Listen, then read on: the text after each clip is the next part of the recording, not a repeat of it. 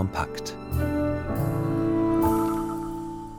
Heute feiern wir einen ganz besonderen Geburtstag. Das wohl berühmteste Rehkitz, Bambi, wird 100 Jahre alt. Dann sprechen wir zum Weltgebetstag mit einer Taiwanerin in Basel über ihre ehemalige Heimat und wir waren in einer Ausstellung über Skandale, Verbote und Zensuren in der Welt der Bücher. Am Mikrofon ist Igor Basic.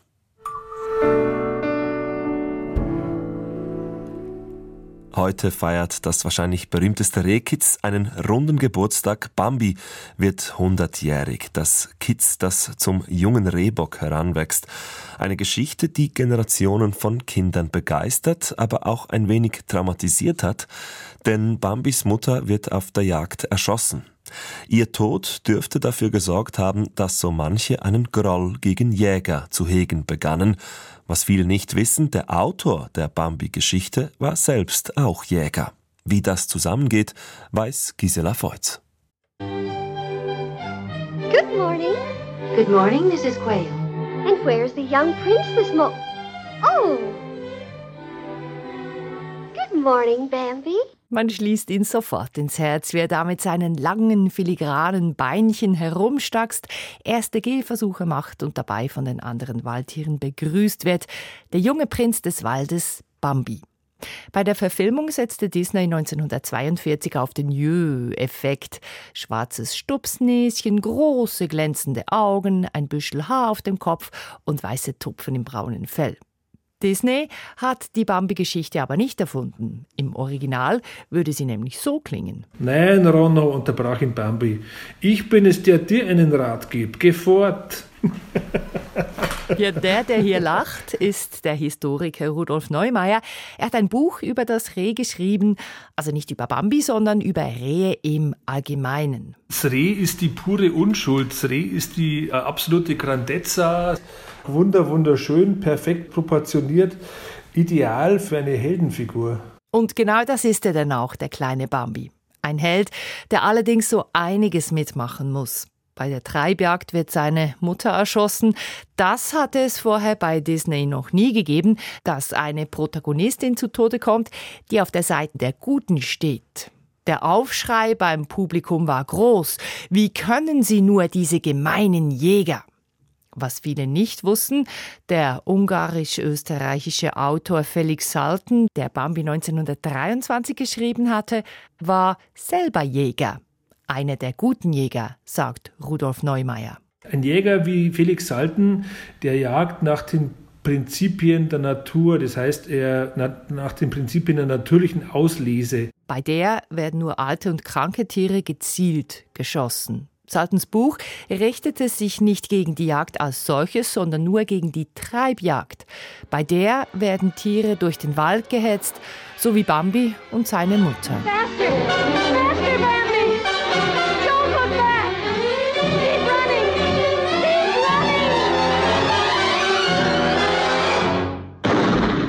Salten habe sich in seinem Buch ganz klar gegen die Treibjagd von Rehen gestellt. Weil die Gefahr, dass sie äh, verletzt werden oder äh, lange leiden müssen, bevor sie zu Tode kommen, ist sehr, sehr, sehr hoch. Trotz des schockierenden Todes der Mama, die Geschichte rund um Bambis Aufwachsen ist rührend, auch weil sie aus der Perspektive des Rehkitzes erzählt wird. Rührend sind auch seine Freunde Klopfer, der Hase und Blume, das schüchterne Stinktier.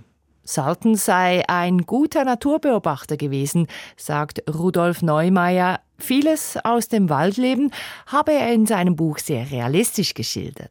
Anderes vielleicht aber etwas weniger. Natürlich äh, haben die jetzt äh, in diesem Roman menschliche Gefühle, die ihnen höchstwahrscheinlich sehr fremd sind. Aber ich finde es wichtig und gut, wie Salten diese Tiere vermenschlicht hat. Er hat ja selber gesagt, suche nur immer das Tier zu vermenschlichen, so hinderst du den Menschen am Vertieren. Saltens Vermenschlichung in Kombination mit den großen Disney-Augen machen Bambi zu einem Rezept, das bis heute funktioniert.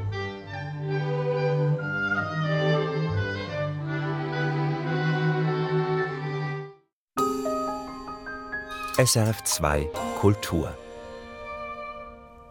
Die Insel Taiwan, sie poppt immer wieder in den Nachrichten auf, vor allem wenn es um den Machtanspruch Chinas auf die Insel geht.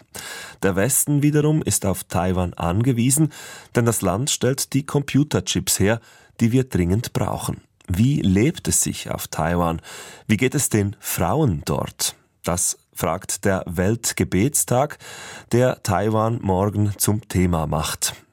SRF-Religionsredaktorin Judith Wipfler hat eine Basler Taiwanerin getroffen und so mehr über die Insel erfahren, die kein Staat sein darf.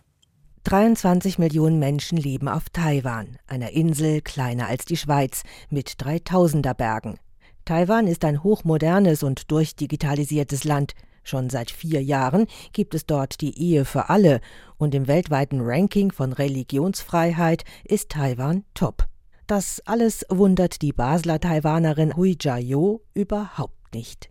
Ich denke, das ist doch normal in einer Demokratie, ja, wo man Freiheit hat. Angela Hui Jia-yo.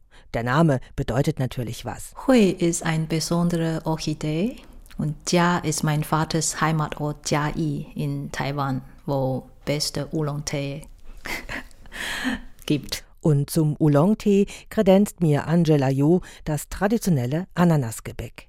Die Mutter zweier erwachsener Kinder ist Ende 40 und lebt ihr halbes Leben lang schon in Basel. Mit der alten Heimat hält sie täglich Kontakt, reist regelmäßig zur Verwandtschaft. Ob die Menschen dort akute Angst haben, dass China Taiwan einnehmen könnte? Man kann nur hoffen, dass das nie passieren wird. Angst hat man natürlich, aber alle sagen, ja, das Leben muss weitergehen. Angela Yu vermittelt Taiwans Kultur an der Volkshochschule. Sie kocht und backt mit den Teilnehmenden, unterrichtet Kalligraphie. In Taiwan gilt noch die alte chinesische Langschrift, die Festlandchina abschaffte. Ja, wir pflegen die chinesische Kultur und die echte chinesische Kultur lebt noch in Taiwan. Für Angela Jo ist die chinesische Kalligraphie also Kulturpflege. Gleichzeitig beruhige sie das Schreiben, egal ob es Bibelverse sind oder altchinesische Dichtung. Es ist fast wie eine Meditation. Wenn ich schreibe, dann bin ich sofort konzentriert und nachdem ich etwas geschrieben habe, fühle ich mich wieder ganz ruhig, egal was passiert ist. Schreiben lernte sie an der katholischen Mädchen High School in Taiwan. Sie denkt gern daran zurück. Ja, sehr gerne. Und ich wurde auch dort getauft und viele meine Werte jetzt habe ich dort bekommen. Die Ordensschwestern der Schule waren in den 60er Jahren aus der Volksrepublik nach Taiwan geflüchtet, wie viele andere seit der Kulturrevolution. Heute sind sechs Prozent der Menschen auf Taiwan christlich. Buddhismus und Taoismus sind stark. Die Hälfte aller Menschen praktizieren den chinesischen Volksglauben. Wir haben keine Kulturrevolution erlebt, so wie in China. Es gibt noch die schönen Werte, traditionelle Werte, zum Beispiel Respekt für ältere Menschen. Die Fürsorge für die Alten, die bleibe in Taiwan allerdings weitgehend an den Frauen hängen. Alle ihre Freundinnen in Taiwan seien voll erwerbstätig und jonglieren Arbeit, Haushalt, Kinder und Altenpflege. Eine ihrer Freundinnen fühle sich wie ein Tintenfisch, sagt sie. Tintenfisch, ja, Kinder, Schwiegereltern und dann Eltern und Arbeit natürlich. Die traditionellen Erwartungen an Frauen sind hoch. Taiwanerinnen sind gut ausgebildet und stellen ein Drittel der Führungskräfte im Land, mehr als in der Schweiz, betont sie. Ja, in Taiwan sind noch mehr Frauen auf der Führungsebene. Trotzdem ist Taiwan keine Insel der seligen Frauen. Für den Erfolg des Landes tragen sie die Hauptlast, für diese Insel als Fluchtpunkt der chinesischen Kultur und Freiheit. Morgen steht Taiwan im Zentrum der Gebete christlicher Frauen. In über 100 Ländern der Erde begehen sie den Weltgebetstag mit Texten christlicher Taiwanerinnen, auch in vielen Kirchen in der Schweiz.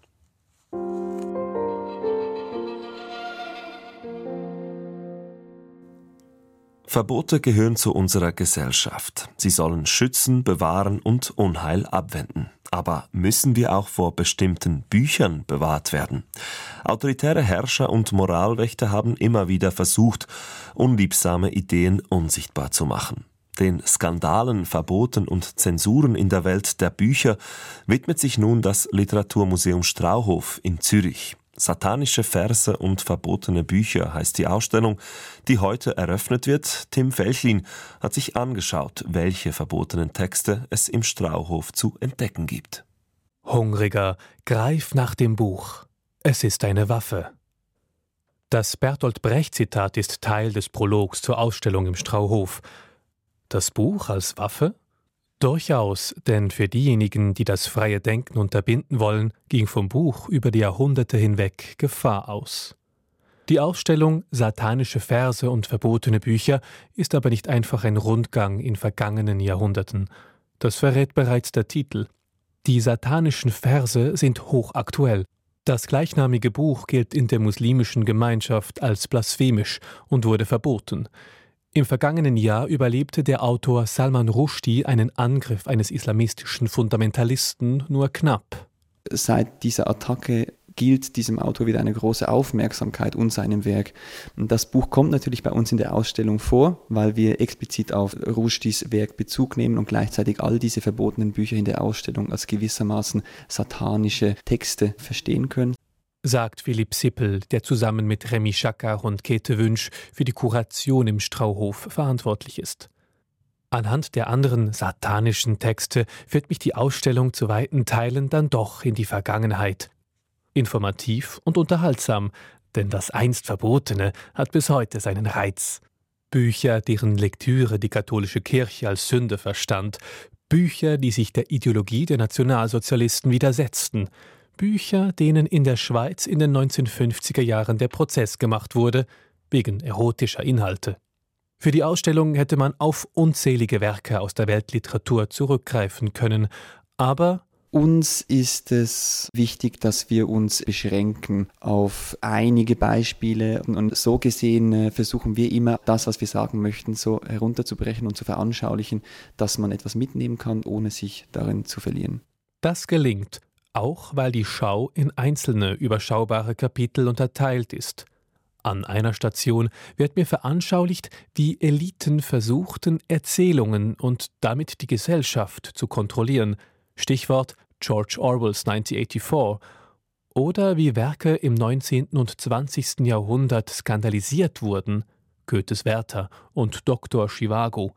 Und zum Ende stellt sich die Frage, wie es hier und heute ausschaut – die Cancel Culture als jüngstes Kapitel von Verboten und Zensur?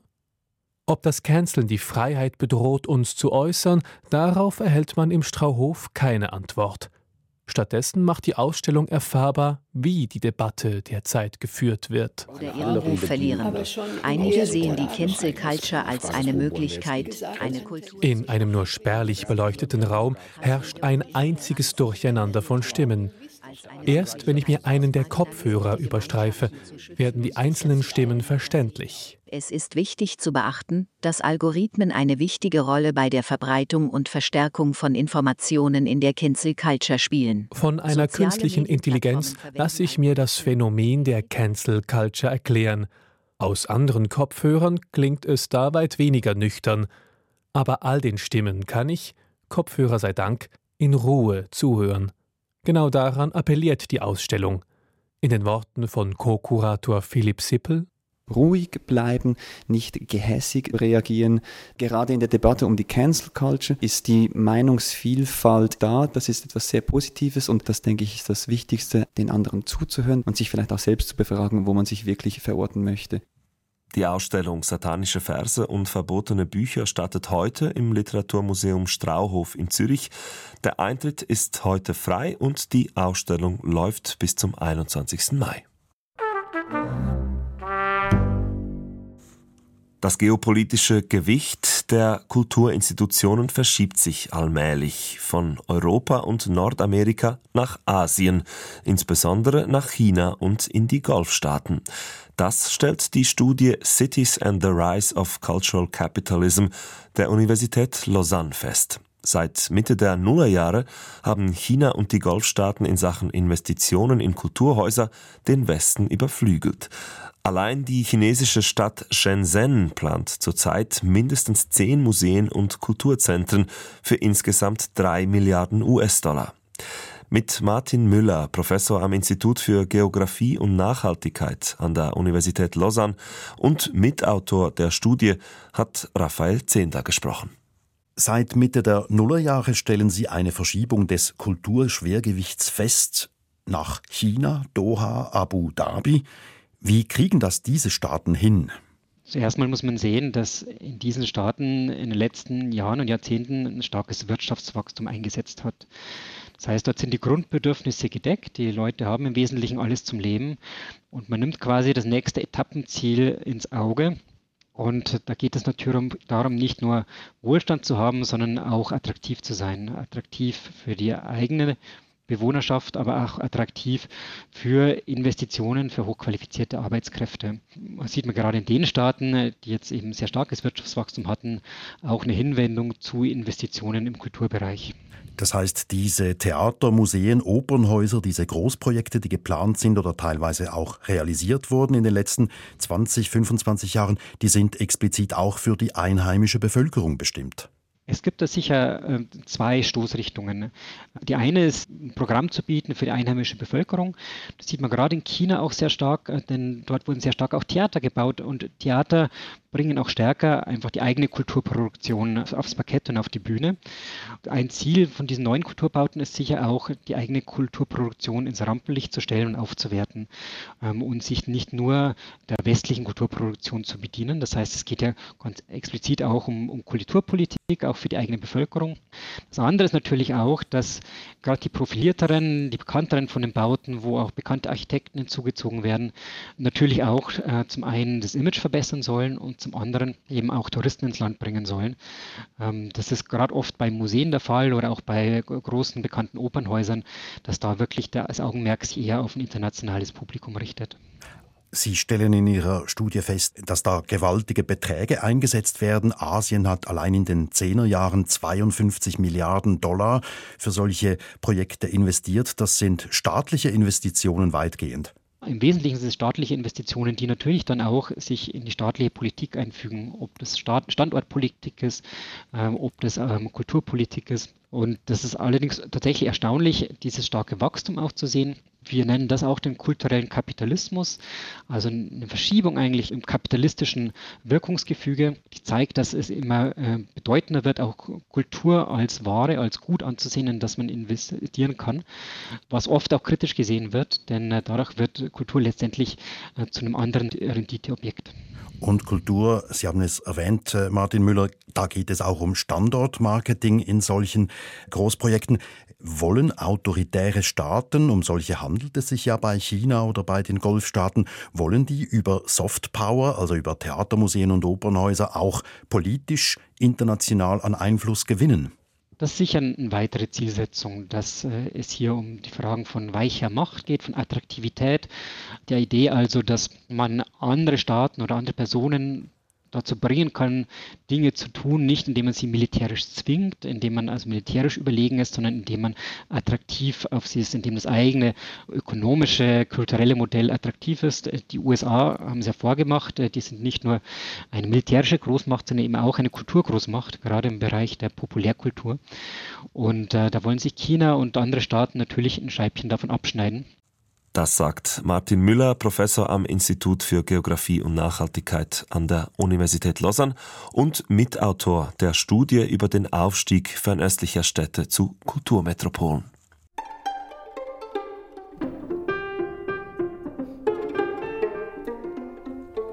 Ja, der italienische Mafia-Film hat eine vielfältige Tradition. Aber so wie in Mario Martones Nostalgia wurde diese Parallelgesellschaft noch nie gezeigt. Die Nostalgie des Neapel-Heimkehrers wird hier hart auf die Probe gestellt. Filmredaktor Michael Sennhauser hat den Film gesehen, der ab heute im Kino läuft.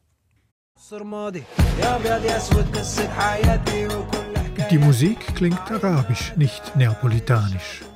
Das liegt daran, dass Felice Lasco seine Heimatstadt vor 40 Jahren fluchtartig verlassen hat, in Richtung Libyen. Im Verlauf des zwei Stunden langen Filmes erfahren wir, warum der damals 15-Jährige aus Neapel überstürzt in Richtung Libyen verschwand, wie er in Ägypten ein Baugeschäft aufzog, reich wurde, heiratete und Muslim wurde.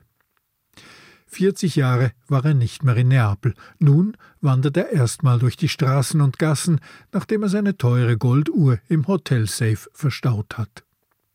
Am nächsten Tag sucht er seine Mutter in der alten Wohnung, nur um herauszufinden, dass sie nicht mehr da wohnt, sondern in einer dunklen kleinen Wohnung im Erdgeschoss. Außerdem sieht sie nicht mehr viel und begrüßt ihn mit Tränen. Ich bin alt geworden. In einer der schönsten Szenen des Films badet der Sohn die alte Mutter. Sei pazzo, schimpft sie zwar, du bist verrückt, als er sie auffordert, sich auszuziehen. Aber als er insistiert und ihr vorschlägt, sie solle ihn doch einfach wieder als ihren kleinen Jungen sehen, ergibt sie sich und genießt die Fürsorge. Doch bald wird Felice von seinen Erinnerungen eingeholt. Sein einstiger Jugendfreund Oreste Spasiano ist in Neapel geblieben. Und er ist nun Malommo, der böse Mann, der gefürchtete und tödliche Gangsterboss des Quartiers La Sanità. Orestes Gegenspieler ist Padre Luigi, der sich um die Jugendlichen des Quartiers bemüht, so gut er kann. An ihn wendet sich Felice. Ich will Oreste treffen. Der ist wie ich. Io lo voglio incontrare. Oreste è come me. Padre Luigi ist dagegen, auch wenn Felice meint, er und Oreste seien so wie seine Quartierkids heute. Die würden sich gegenseitig auch nie verraten. Du täuschst dich, meint der Padre. Herzen verhärten mit den Jahren. Lei mi deve guardare come una dei suoi ragazzi. Possono fare altre scelte, potranno mai tradirsi l'uno con l'altro. Tu ti illudi. I cuori si richiudono col tempo. Schön sind in diesem Film vor allem die Erinnerungen des Helden. Während er durch die Stadt geht, zieht sich das Filmbild immer wieder auf das alte, fast quadratische Akademieformat zusammen, und wir sehen ihn und seinen Freund auf dem Motorrad durch die gleichen Gassen brausen, mit einem Farbstich. Auch die langsam wachsende Freundschaft mit dem Padre, dem aktuellen Gegenspieler des einzigen Jugendfreundes, bietet Anlass für etliche Szenen, die einem Neapel und dieses spezifische Quartier La Sanità und seine Bewohnerinnen und Bewohner näher bringen. Nostalgia erzählt von der Mafia nicht als dem anderen, sondern als Teil des Alltags. Auch wenn Regisseur Martone sich durchaus auf mythische Überhöhung versteht. So wirkt Oreste, der einstige fröhliche Draufgänger, als Malommo mit seiner Kapuze wie ein neapolitanischer Darth Vader. Der Heimkehrer Felice ist unser Fremdenführer in der Stadt, die auch ihm fremd geworden ist. Und wie er werden auch wir Kinozuschauer von diesem Neapel wieder in Bann gezogen. Nostalgia von Mario Martone läuft ab heute im Kino.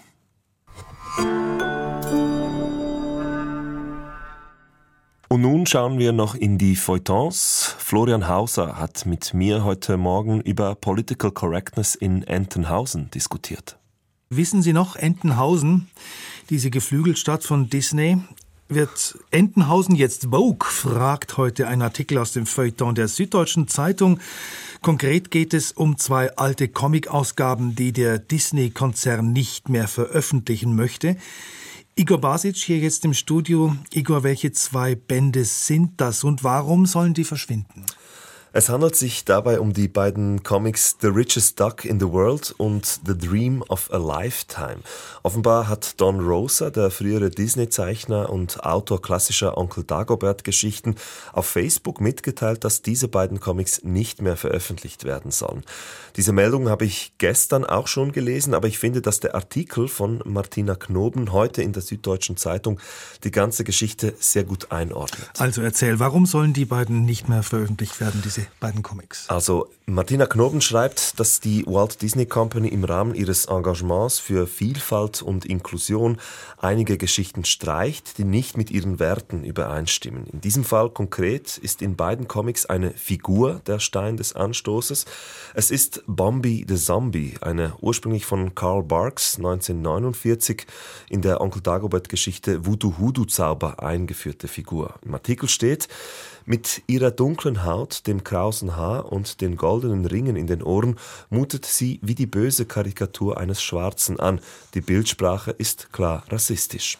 Und ja, ich habe dann den Comic auch gegoogelt und es ist wirklich keine schmeichelhafte Figur. Und wie, wie kommt das bei den Fans der Entenhausen Comics an? Steht das auch im Artikel?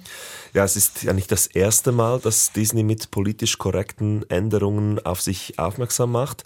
Bereits vor zwei Jahren sorgte die, sorgten die deutschen Übersetzungen gewisser Figuren für rote Köpfe, also Worte wie Zwergindianer, Bleichgesicht oder Eingeborener waren damals aus den Neuauflagen gestrichen worden. Oder aus Randfiguren wie etwa Fridolin Freudenfett, einem sehr dicken Schwein, wurde Fridolin freundlich. Ja, und damals gab es eine Petition sogenannter Donaldisten, also eingefleischter Entenhausen-Fans, und die Petition hieß Hände weg von Donald Duck. Interessant finde ich die Position der Autorin im Artikel. Die schwankt von kritisch gegenüber solchen Änderungen bis augenzwinkernd relativierend. Zum Beispiel, wenn sie schreibt, dass die richtigen Fans sich ja eigentlich auch freuen könnten, denn durch die zensierten Neuauflagen, in denen gewisse Folgen fehlen würden, auch der Wert der Originale steige. Und die sind ja oft in Besitz der nun auf die Barrikaden gehenden Fans. Mhm. Also differenziert ist sie in ihrer Meinung, mhm. aber hat sie denn äh, Ideen? Hat sie Vorschläge, wie man denn pragmatisch umgehen könnte mit solchen heiklen Figuren oder Passagen? Ja, zur besagten stereotypisierten Figur Bambi the Zombie etwa schreibt Martina Knoben dann zum Schluss, Will man das alles sehen? Will man, dass Kinder solche Comics lesen? Andererseits war Disney jahrzehntelang überaus erfolgreich mit seinen Figuren. Ja, und am Ende hat sie dann doch noch eine klare Meinung. Sie schreibt, Gefordert wäre eine kommentierte, keine zensierte Edition. Mhm. Wird Entenhausen jetzt Vogue? Also der Titel dieses, der Titel dieses Artikels heute im Feuilleton der Süddeutschen Zeitung. SRF 2 Kultur. Nicht nur in der Popkultur, auch im Jazz ist Dekolonisierung immer mehr ein Thema. Dazu findet am Wochenende eine Podiumsdiskussion statt. Wir konnten vorab mit den Organisatorinnen sprechen. Wo steht die Jazzszene in puncto Dekolonisierungsdebatten? Wo besteht noch Handlungsbedarf? Die Antworten dazu hören Sie in unserem nächsten Podcast. Das waren unsere Themen aus Kultur und Gesellschaft. Am Mikrofon war Igor Basic. Kultur kompakt.